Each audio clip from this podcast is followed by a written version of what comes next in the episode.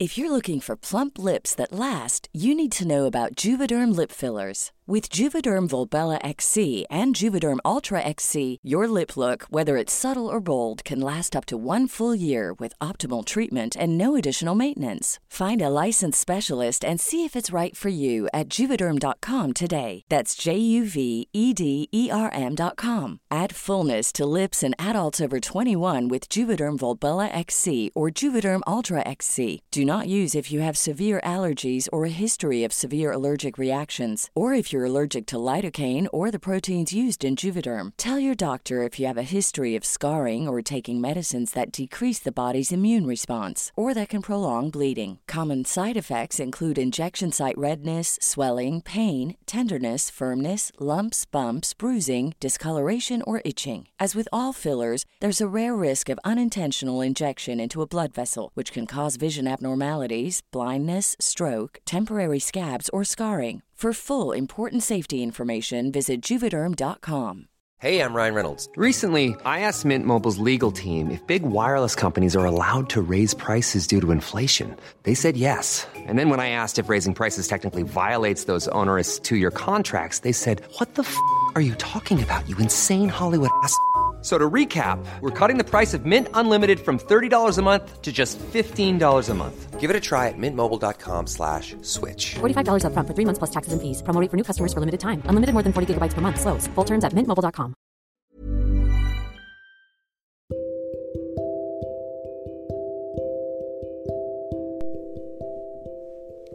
Welcome to the fireside. I'm your host, Nicole. Fireside Anthology is a podcast where we collectively gather, relax, and listen to stories across all genres by a variety of authors. Come in, relax with us.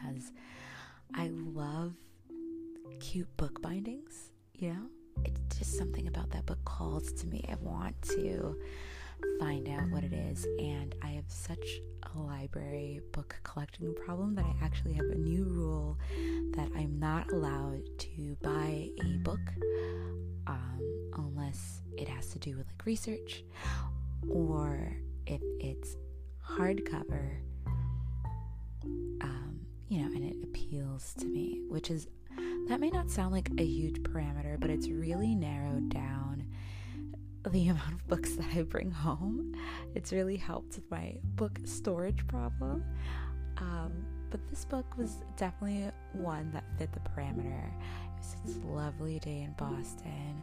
I was out enjoying the sun, just soaking up the rays, and we walked by this tiny, like, hole in the wall used bookshop.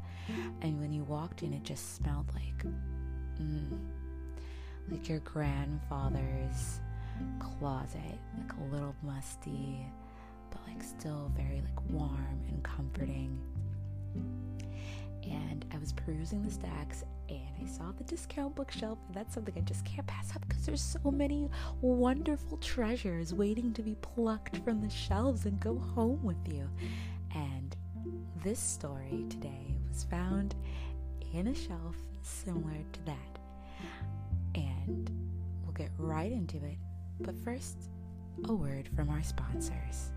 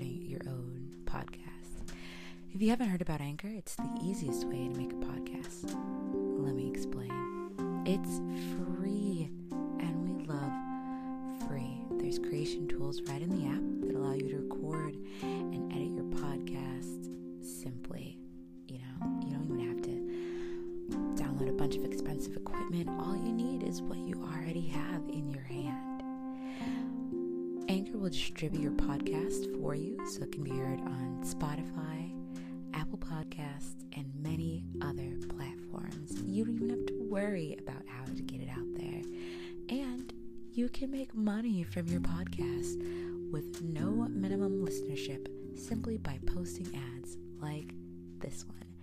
Everything you need to make a podcast in one place is at anchor.fm. Download the free Anchor app go to anchor.fm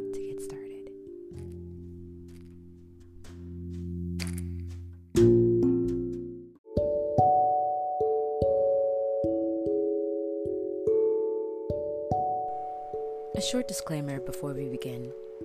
Today's story was originally written in 1938, and I think it'll be important to remember the context of that time period as we read today's story. Let's begin. It was early on a Saturday afternoon that Philip Trent, passing through Cadogan Place, caught sight of a trim figure in the portico of one of the tall old houses. Girl came down the steps as he stopped his car. How goes it, Marion? he said. It must be all of a year since I saw you last. Why, Phil, what a surprise! She glanced back at the door she had just left. Have you come to see the doctor? But no, you can't do that without an appointment, and besides, he is just going out himself. Trent got out of the driving seat and shook hands with Marion Sylvester, whom he had known for most of her 22 years. So this is the doctor's. Ah, yes, I see. Brass plate so tiny you don't notice it's there. A great man, evidently. The smaller the plate, the bigger the doctor. Still, I don't want to see him. I have just been lunching in Chelsea, but it wasn't so bad as all that. Well, you will see him whether you want to or not, she said in a low tone as the door opened and a tall, gaunt man, black bearded, came out. He took off his hat to Marion with a swift glance at Trent as he returned the salutation and passed on his way. He's not a doctor, really. He's a surgeon, Marion explained. But he is a Pole, and it seems that whatever degree you take in his country, you're called a doctor. Trent examined the brass plate. Dr. W. Kowaziski. There's something very tragic about the look of your Dr. W. Kowaziski, Marion. An interesting, cultured face, and he has very small ears with hardly any lobes, beautiful hands, and he has had the left one bitten by a dog or possibly a patient some years ago by the look of the scar. No baldness, though he must be over 50. Short nose, long upper lip, he would have looked nearly so handsome if he was clean shaven. She laughed. Isn't that just like you? You see a person for a split second and you've got him photographed. Well, I'm his secretary, and as Saturday's a short day, I get off after lunch. Is there anywhere I can take you? I am free for the next hour. She thought for a moment. You know, Phil, meeting you like this is really rather lucky. Several times I've wished I could tell you about something that has been annoying me, because I can't understand it, and perhaps you could, although it's not one of your crime problems. I suppose if you take if you could take me home, I could explain it best there. I suppose you don't know Raville Place. I know where it is. Then you know it's where a quite nice neighborhood shades off into a dingy one. I've got a cheap top floor at number 43. Trent opened the door of the car, and she took her place. It's not a very cheery spot, but my flatlet is all right once you're inside the door. Mother let me have some decent furniture and things, and it's airy and comfortable. The car started, and Marion continued. Yes, I'm on my own now. Of course, we haven't met since father died. We weren't left any too well off, as you might imagine, knowing him as you did. Trent nodded. He had indeed known Colin Sylvester well enough to be surprised that he had left anything at all. Probably, he reflected, Mrs. Sylvester had her own income. Sylvester had made money easily and abundantly, but he had loved entertaining on a generous scale and loved yet more anything in the nature of a gamble for high stakes. He had been well known and popular in the social world, though a malicious wit had made him not everyone's friend, which had added a spice to the news that, at his death, he had left behind him the material for a volume of memoirs to be published in due time. Mother has a house in Wallingford, Marion said, and not too much to run it on when Fred's school bills have been paid. I had a little capital of my own, enough to keep me while I was learning to make a living, so I decided to come to London and train for a secretary's job. I took this place we're going to and started a course at Needham's. Trent asked when she had finished her course. Why, I never did finish it, Marion said. I hadn't been at it three months when Paula Koziski looked me up. You wouldn't know her. She's my boss's daughter, of course, and she was my greatest friend at school. She had all her education in England, and you would never know she was a Pole. She lived with her father since he came to London. He had a son who went to the devil, Paula told me, and since then the old man has been entirely devoted to her. Well, when she called on me, she told me her father wanted a new secretary, and nothing would do but that he must have me for the job. I was astonished. I had only seen him once in my life when Paula brought him to tea in Reveal Place. I had heard about him sometimes from father, who for some reason didn't like him, and I had always imagined he was very disagreeable. But when he came, I quite took to the old chap. He so evidently doted on Paula. But of course, I hadn't ever dreamed of an offer like this. Well, she made me come round and see him, and he was most charming. Said he had been so much touched by Paula's story of me and my doings. Laid on rather thick, really. You know the sort of thing men say when a girl doesn't merely curl up and collapse when things get difficult. Yes, I do know, Trent said with feeling. Your pluck, your self reliance, your. All right. I see you've got it by heart, interrupted the girl of the period. So when we had got over that part, he asked if I could come to him, as his secretary was leaving him for a better position, which I knew from Paula. Only she also told me that the doctor had got her another post because he wanted to have me. I said how gratified I was, but I had very little training and no experience. And he said any fool could do the work, although he didn't quite put it that way, as it was just keeping a list of appointments with patients and receiving them when they came, and taking some correspondence and noting up the fees. And then he offered me about double what I should have expected for my first job. Well, I took it, and there was nothing absolutely wrong with it. There still isn't after about a month of it.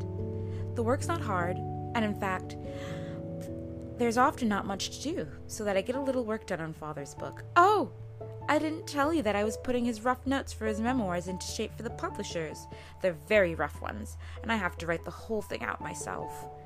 I take some of the stuff to the doctors every day. There's quite a lot of it. I haven't read all of it yet, in fact, but a great deal of what I have read is pretty scandalous, believe me.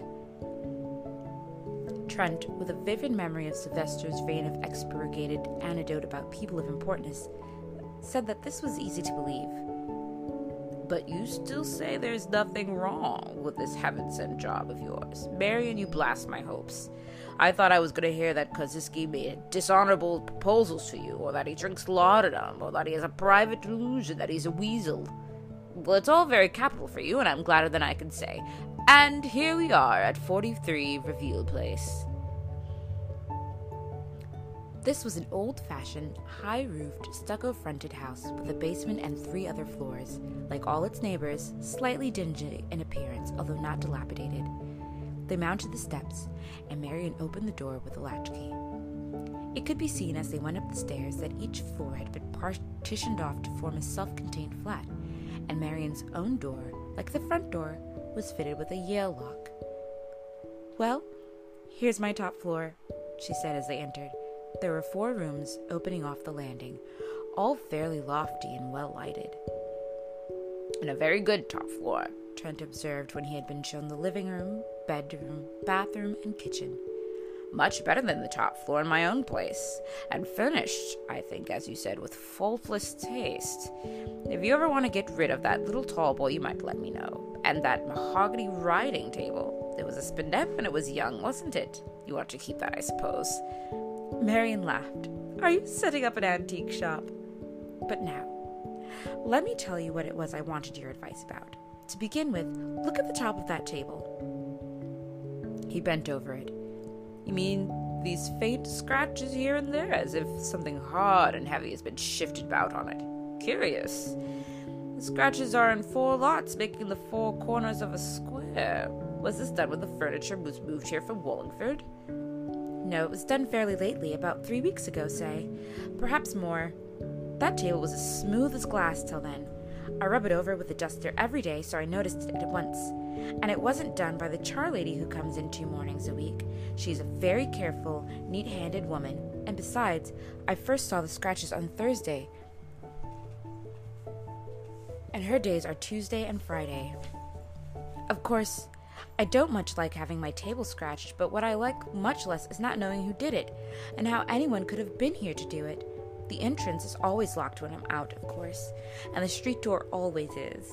And don't look as if you thought I was worrying about a trifle. There are other things that tell me plainly that someone comes into this place when I am not here. You see that velvet cushion in the armchair? It's embroidered a prettier pattern on one side than on the other, and I always leave it showing that side, as it is now. But several times I've come in and found it turned the other way round. Anyone who had been sitting in that chair and had punched the cushion into shape again before going away would as likely as not to leave it the wrong way round. And then again, there's the old writing table you covet so much. There is nothing of value in either of the drawers. I keep father's notes for his memoirs in the left hand one, and as much as I have done of the fair copy in the other, but three times someone has been at them. They are not locked? Trent asked. No, nothing in the place is locked except the door of the flat. Now look at these drawers. You see? She opened both and shut them again. They both push it a little too far when you close them, and I always pull them back out so as to be just level with the woodwork round them. I'm fussily particular, perhaps you think. Anyhow, I'm absolutely certain I've never left these drawers pushed right in as I found them three days running not long ago. And now here. She led the way into the kitchen. I'll show you the thing that quite makes me certain, and that is the sink. When I've washed up after breakfast, I leave it not only perfectly clean, but quite dry, bottom and sides as well. Why? Trent wondered. Because I've been well brought up, Marion said conclusively. Well, every day for some time past, I've come home and found it perfectly clean, but not dry drops of water on the sides, which you get from the splashes when you're running the tap. Look, you see those drops? A man wouldn't, I suppose, unless they were pointed out to him. They weren't there when I left this morning. Marion and her guest looked at one another in silence for some moments. Then Trent remarked, You say nothing about having missing anything. Jewelry, uh, perhaps any other sort of portable property. No, she said. Absolutely nothing has ever been stolen, I am sure. I often leave money on my dressing drawer, my dressing table drawer, and my jewelry, such as it is, is kept in there too, and nothing has been taken. What food I've had in the place has never been touched, nor any of the household things, unless you count those matches, which I suppose came from my box. Trent rose and paced the floor. It all sounds pretty mad, I must say, he observed, and it doesn't make it seem any saner to suggest that one of the people in the lower floors may be your visitor, as they haven't got your private key. Yes, and besides, why should they? As for my keys, they are always in my handbag, which is with me at all times. The only duplicate I keep are a pair in the dressing table drawer and a pair the charwoman has. And if you ever saw Mrs. Kinch, you would know that she's incapable of doing anything eccentric or not respectable. She worships the vicar of St. Micah's just round the corner and sings hymns while she is out doing the place, as she calls it. And she has a son in the solicitor's office and likes you to know it. There have been other things, too, which you can't possibly connect with Mrs. Clinch. There's that window you saw me shut when we came in. Well, she knows I always leave it open to air the room. Several times I've come home and found it shut. You see? Trent went to the window and opened it for a moment. Yes, there might be a draught that anyone sitting in this armchair would feel. I agree. It does look as if somebody has been coming in here while you're away, in particular, sitting in your armchair and plopping up the cushion when he leaves the place. An exclamation of disgust came from Marion Sylvester. And that's a nice thing to think of, isn't it? I prefer to know something about the people who visit my flat and sprawl in my armchair. What have I got to tell them? And there's no use to going to the police about it, as you can see. What have I got to tell them? The place hasn't been broken into, nothing has been stolen, I've no actual proof that anyone has been making themselves at home here. They'd only grin and say, or think, that I was fancying these things. Trent considered. Yes, I suppose they would. By the way, what time do you leave here in the morning? 9:15 and get back about 7 usually. Much at home during the weekends? No, not a lot. I spend a good deal of time with friends, Paula Koziski, and the other people I know in London. On Sundays, I get out to the country if the weather's decent and have a day out in the open air with or without a companion. I don't have a dull life at all, Phil. The one bad spot is this silly little mystery. Perhaps, Trent said. The best thing you could do, Marion, is to leave it to me. I must be on my way now, but I will let my giant intellect play around the subject and make a few inquiries and see you again very soon. She jumped up. Heavens bless you, Phil. That's what I hoped you'd say. And before I go, would you like to trust me with those spare keys of yours? She fetched them from the bedroom. If you use them, you must promise not to pilfer anything or smash up the furniture. Trent expressed the hope that he would be able to overcome his lower nature. Before he left the house, he tried each of the keys in his lock and found that they fitted easily. In the Cactus Club, most ways of life are represented, and there are a few subjects on which some information cannot be gleaned from fellow members whenever there is a large muster. Lunching there the next day, Trent was able to draw more than one source for facts about Dr. Koziski. He was an orthopedic specialist with certain methods of his own devising and a fan. If you're looking for plump lips that last, you need to know about Juvederm lip fillers. With Juvederm Volbella XC and Juvederm Ultra XC, your lip look, whether it's subtle or bold, can last up to one full year with optimal treatment and no additional maintenance. Find a licensed specialist and see if it's right for you at Juvederm.com today. That's J U V E D E R M.com. Add fullness to lips in adults over 21 with Juvederm Volbella XC or Juvederm Ultra XC. Do not use if you have severe allergies or a history of severe allergic reactions, or if you're allergic to lidocaine or the proteins used in Juvederm. Tell your doctor if you have a history of scarring or taking medicines that decrease the body's immune response or that can prolong bleeding. Common side effects include injection site redness, swelling, pain, tenderness, firmness, lumps, bumps, bruising, discoloration, or itching. As with all fillers, there's a rare risk of unintentional injection into a blood vessel, which can cause vision abnormalities, blindness, stroke, temporary scabs, or scarring. For full important safety information, visit juvederm.com. Hiring for your small business? If you're not looking for professionals on LinkedIn, you're looking in the wrong place. That's like looking for your car keys in a fish tank. LinkedIn helps you hire professionals you can't find anywhere else, even those who aren't actively searching for a new job but might be open to the perfect role. In a given month, over 70% of LinkedIn users don't even visit other leading job sites. So start looking in the right place. With LinkedIn, you can hire professionals like a professional. Post your free job on linkedin.com slash people today. Spring is my favorite time to start a new workout routine. With the weather warming up, it feels easier to get into the rhythm of things. Whether you have 20 minutes or an hour for a Pilates class or outdoor guided walk, Peloton has everything you need to help you get going. Get a head start on summer with Peloton at onepeloton.com. Burrow is a furniture company known for timeless design and thoughtful construction and free shipping, and that extends to their outdoor collection. Their outdoor furniture is built to withstand the elements, featuring rust-proof stainless steel hardware, weather-ready teak, and quick-dry foam cushions. For Memorial Day, get 15% off your Burrow purchase at burrow.com/acast and up to 25% off outdoor. That's up to 25% off outdoor furniture at burrow.com/acast. fancy for making his own surgical appliances. He had built up a large practice in his native city of Posen and made a European reputation. The afflicted grandson of Jason B. Rhodes, the sulfur magnet, had been brought across the ocean to him for treatment and had been cured. An ex patient of the doctor who had attended him at his own house gave some more intimate details. Koziski was a widower.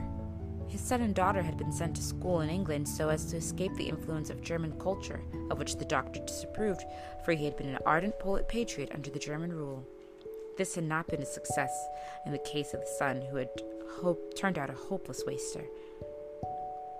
Some ten years ago, Dr. Koziski had, as it was vaguely known, got into trouble with the German authorities and had found it advisable to transfer himself to London, where he had resumed his practice and was doing more than well.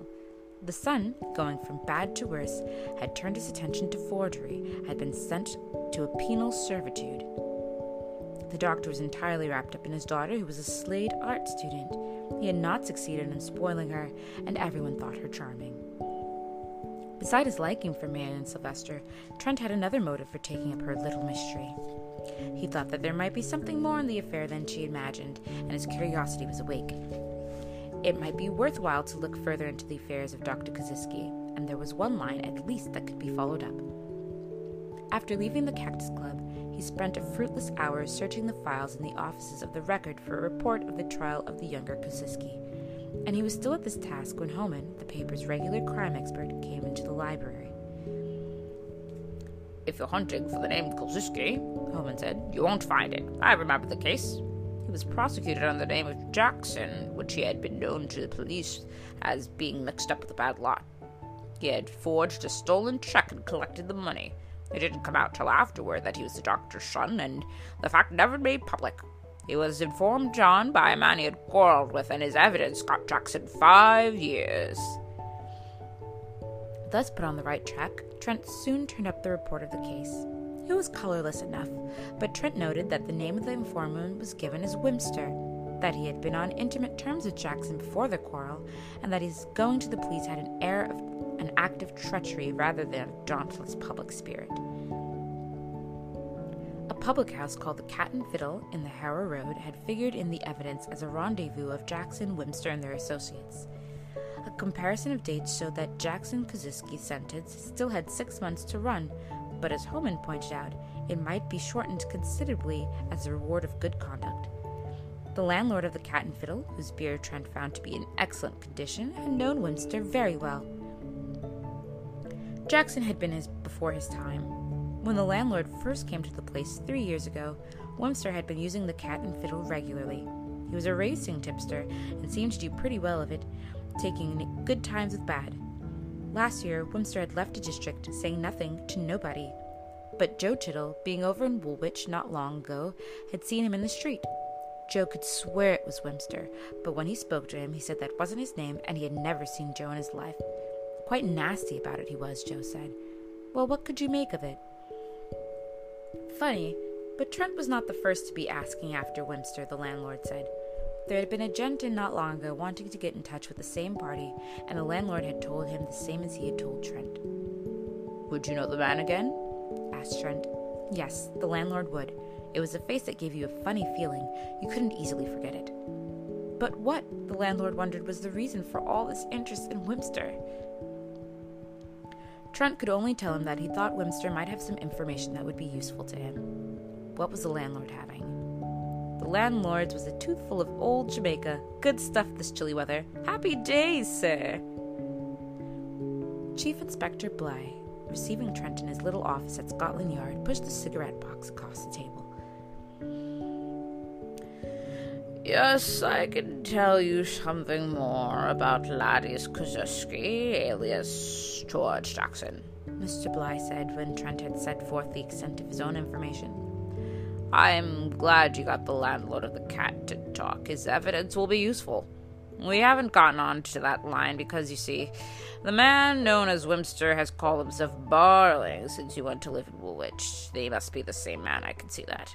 We have got plenty on Jackson as it is, but you can't have too much. Why, is he in trouble again? You might call it that, the inspector said grimly. He came out of prison five weeks ago. He's wanted now for attempted murder. Last Tuesday night, Barling passed two men who knew him walking up Foxhill Street where he lives. There was nobody else about.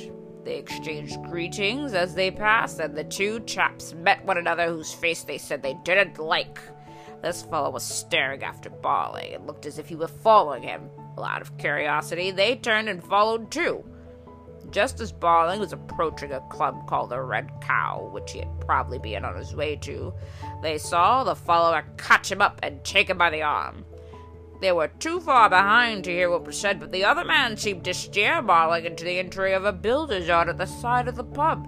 Then they heard Barling yelling for help, and as they ran up, the other man came bolting out of the entry and made off in an opposite direction towards the main road. They found Barling lying in his blood, apparently dead. He had been stabbed twice. His injuries were serious, but not fatal. Next day, he was able to state that the man who had knifed him was George Jackson, who had done time for forgery. We looked him up in the rogues gallery and showed the two witnesses his picture, which they recognized at once. Barling refuses to say anything more. Trent, his elbows on the table, had followed this terse narrative with kindling eyes. And Jackson is still on the run? He is.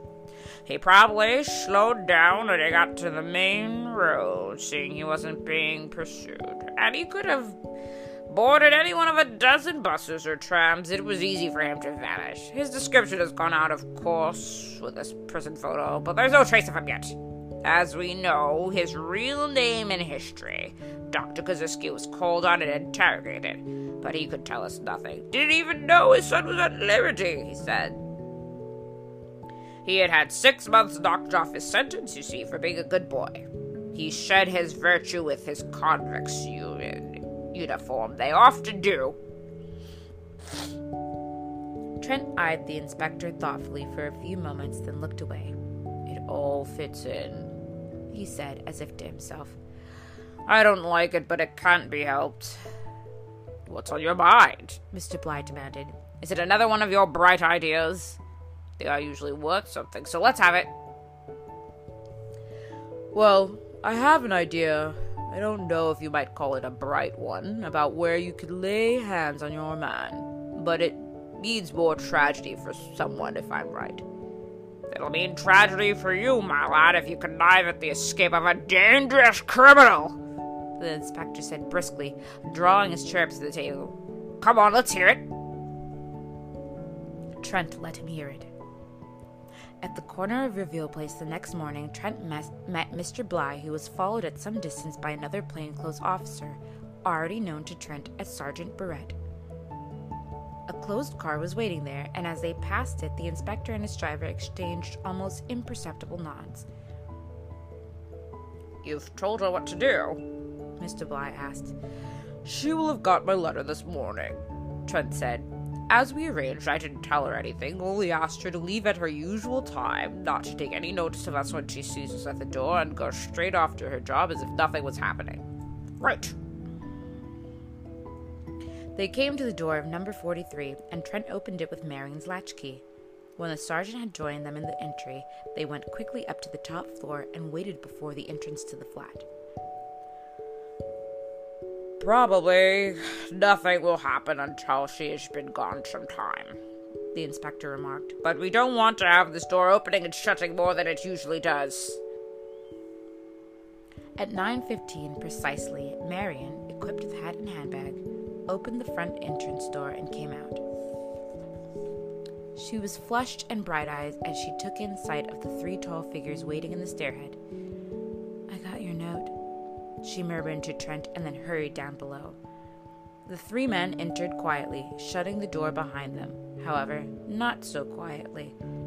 Mr. Bligh, after a glance into each of the four rooms that opened upon the landing, led the way into the largest, the living room in which Trent had listened to Marion's story. And there they waited in silence, with the room door open, for what seemed to Trent the longest half hour his watch had ever told.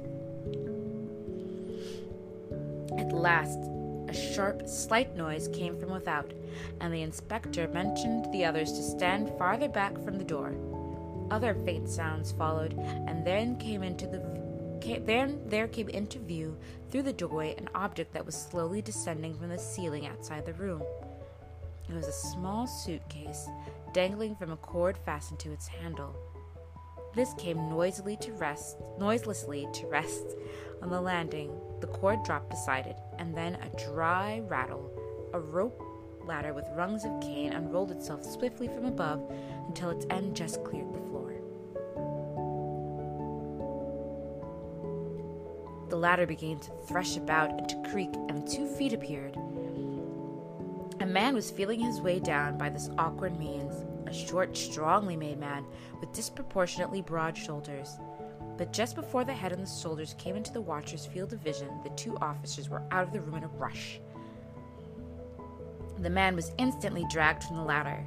There followed a furious and wordless struggle, during which a small hall table and the bowl of flowers upon it were smashed to pieces, and the panel of the entrance door was cracked by a boot heel. At last, the handcuffs snapped, and George Jackson was formally acquainted with the reason for his re- arrest as he stood glowering and panting in the secure grasp of Sergeant Borrett. Jackson's broad, high forehead and overdeveloped jaws made his face almost square. His lips were thin, his chin was short, his narrow lidded eyes were much too far apart, and he was villainously unshaven. Mr. Bligh jerked an automatic pistol from the captive's breast pocket. You see, he remarked to Trent, there couldn't have been a better way of getting him in. If he had gotten his hands free, somebody might have been hurt with this Betsy before he could be stopped If we had tried to get him in that loft, somebody would have been killed pretty certainly, and he could have stole the whole force up there. So long as he had food and ammunition. But if he was making use of the flap, there had to be a rope or a ladder of some kind, and while he was coming down, he was helpless. He went to the window opening on the street, put his head out, and waved a hand. The car at the corner rolled gently up to number 43. Take him along, Bart, Mr. Bligh said, opening the entrance door. I'll be over when I have had a look around up above. The sergeant twined one fist scientifically into Jackson's collar, the other into his sleeve, and propelled him at arm's length through the doorway and down the stairs. From first to last, he had not spoken a word. First, we'll have a look at his traveling outfit, Mr. Bligh said, as he slipped the catches of the suitcase on the floor. Good idea. That saved a lot of climbing up and down. What have we? Toothbrush, soap, and towel, brush and comb. He has nice clean habits anyhow, and I didn't like to use anything of his Sylvester's more than he had to. He was able to wash regularly and leave no traces. Have a bath, too. No shaving tackle, as you might expect for the look of him. That was the notion, I think, Trent said. To lie low, or rather high, until the hunt for him had cooled off and meanwhile grow a beard and mustache that would be a better disguise than anything else. What's that you got there? The inspector held it up, eyeing it appreciatively. Bones chicken in a glass, none of your vulgar tins. Tomato soup in a bottle. Biscuits and butter. His old man was doing him well, I must say. Salt and pepper, packet of tea. Two cloths for washing up, I suppose, so as not to use Miss Sylvester's. They must have made free with her plates and knives and forks and the kitchen things, though there's none of them here. By the way, she may notice a rise in her gas bill if Jackson has been using the cooker as well as the kitchen and bathroom geysers and the gas fire in the sitting room. I should say he was very comfortable here, making himself quite at home for eight hours or so a day. And at intervals, the doctor would look in with fresh supplies. Trent remarked. That would be when he was supposed to be attending patients at their own homes, no doubt. The inspector closed the suitcase and rose up from his knees. I'm glad his old man supplied a ladder. It will be easier than a rope for anybody my size. Will certainly be easier than the way Jackson first got up into the loft, Trent remarked. If I am right in thinking they dragged the living room table onto the landing and put a chair on top of it. Jackson would only have been just able to push up the trapdoor with his fingers, and hauling himself up required some strength. The scratches made by the feet of the chair gave me an idea almost at the start. But that wasn't all you had to go on, suggested the inspector. No. Before I thought that the doctor must have some reason for manufacturing a job for a girl he didn't know and keeping her safe in his own house all day. What he did know was that she lived in a top floor flatlet, and he visited her once to see if the usual loft and trapdoor were they could be made use of. When she started to work with him, he borrowed the keys from her bag at the first opportunity, took a squeeze of them, and then filed duplicates from a couple of Yale blanks. He's quite a craftsman, I'm told. That he laid in the necessary stores, and one evening, when Miss Sylvester was at the theater with his daughter, he met Ladius, brought him here, and left him settled in under the roof. That's my story, anyhow. I've thought it over a lot since yesterday, and that's how I fill in the outlines. Mr. Bligh grunted. It must have been something like that. Of course, he knew his son was going to be released as soon as it happened. Probably he got the doctor on the phone and arranged a meeting somewhere. He must have told them what he meant to do to Webster. He must have told them he was going to be wanted by the police again and must have a safe hideout. Then the doctor was struck by a notion and began working on the plan for making a hideout of the loft over his daughter's friend's place. And a good plan, too. Perhaps he didn't need to be told what a lad like that was going to do to the man who put him away, Trent suggested. If you're a Pole as well as a Rogan, you're not apt to have a forgiving nature. If, it was a question of saving his son from a hanging, well, I suppose he was ready for anything. Well, I'll get plenty, I dare say. There will be sympathy for him, too. Now, we hold on to the foot of this ladder while I go up? If you want to come up, you'll have to manage by yourself, as Jackson did. If I want to come. By the light of the inspector's big electric torch, they surveyed the sleeping quarters of the soi-disant George Jackson. Between two of the roof beams, a light canvas hammock was slung, folded blankets within it. Some sheets of pasteboard had been laid over the ceiling joist in one corner, and on them stood an array of preserved foods, a tin of biscuits, a carton of eggs, a packet of candles, and other household necessities. In another corner, there was a pile of newspapers. Nothing to sit on, Trent observed. You can't carry a chair about the streets without exciting remark. Besides, there's nowhere for a chair to stand. No wonder he had such an armchair, fondness for the armchair below. Must taken the doctor several visits to get this place furnished, the inspector said. Well, I've seen enough. I'll have all this removed before Miss Sylvester comes home. I wonder how she'll like it when you tell her the story. It'll be something for her to talk about for the rest of her life. How she had a young man staying in her class, her flat for a fortnight without knowing it. When they had made the descent, Trent turned to gathering up the wreckage on the floor and stowing it in the corner of the kitchen. I shall have to get Mary Marion a new table and bowl, he remarked. I promised her I wouldn't smash up the furniture. He laughed suddenly. Mr. Bligh inquired what the joke was. Why, I just remembered, Trent said, that she told me this wasn't one of my crime problems.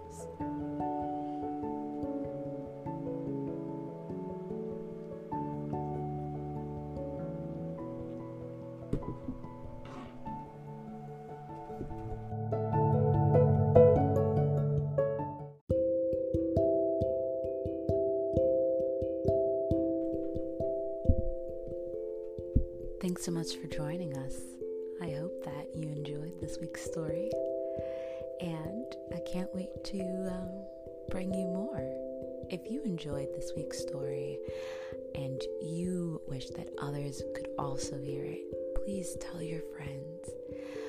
You know, any little thing helps. Please rate, review, and subscribe on Apple Podcasts, Spotify, or honestly, whatever your favorite podcatcher is. Um, any little bit helps. You can find us on social media at Fireside Antho on Instagram.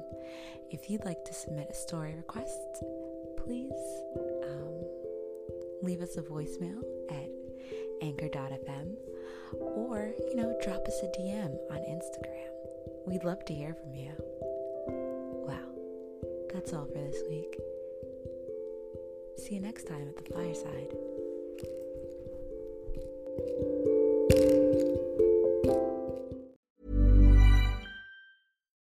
Deserves the best, and there's no better place to shop for Mother's Day than Whole Foods Market. They're your destination for unbeatable savings, from premium gifts to show-stopping flowers and irresistible desserts. Start by saving 33% with Prime on all body care and candles. Then get a 15-stem bunch of tulips for just $9.99 each with Prime. Round out Mom's menu with festive rosé, irresistible berry chantilly cake, and more special treats. Come celebrate Mother's Day at Whole Foods Market. Hey, it's Danny Pellegrino from Everything Iconic. Ready to upgrade your style game without blowing your budget? Check out Quince. They've got all the good stuff shirts and polos, activewear, and fine leather goods, all at 50 to 80% less than other high end brands. And the best part? They're all about safe, ethical, and responsible manufacturing. Get that luxury vibe without the luxury price tag. Hit up quince.com slash upgrade for free shipping and 365 day returns on your next order. That's quince.com slash upgrade. Hey folks, I'm Marc Maron from the WTF podcast, and this episode is brought to you by Kleenex Ultra Soft Tissues your ally to help tackle your allergy symptoms this season. I love the change of seasons, but nobody loves pollen and all those other things floating in the air that make you sneeze during this nice weather. Kleenex Ultra Soft tissues are hypoallergenic and allergist approved. So fight back against watery eyes and runny noses without worrying about irritating your skin. For this allergy season, grab Kleenex and face allergies head on.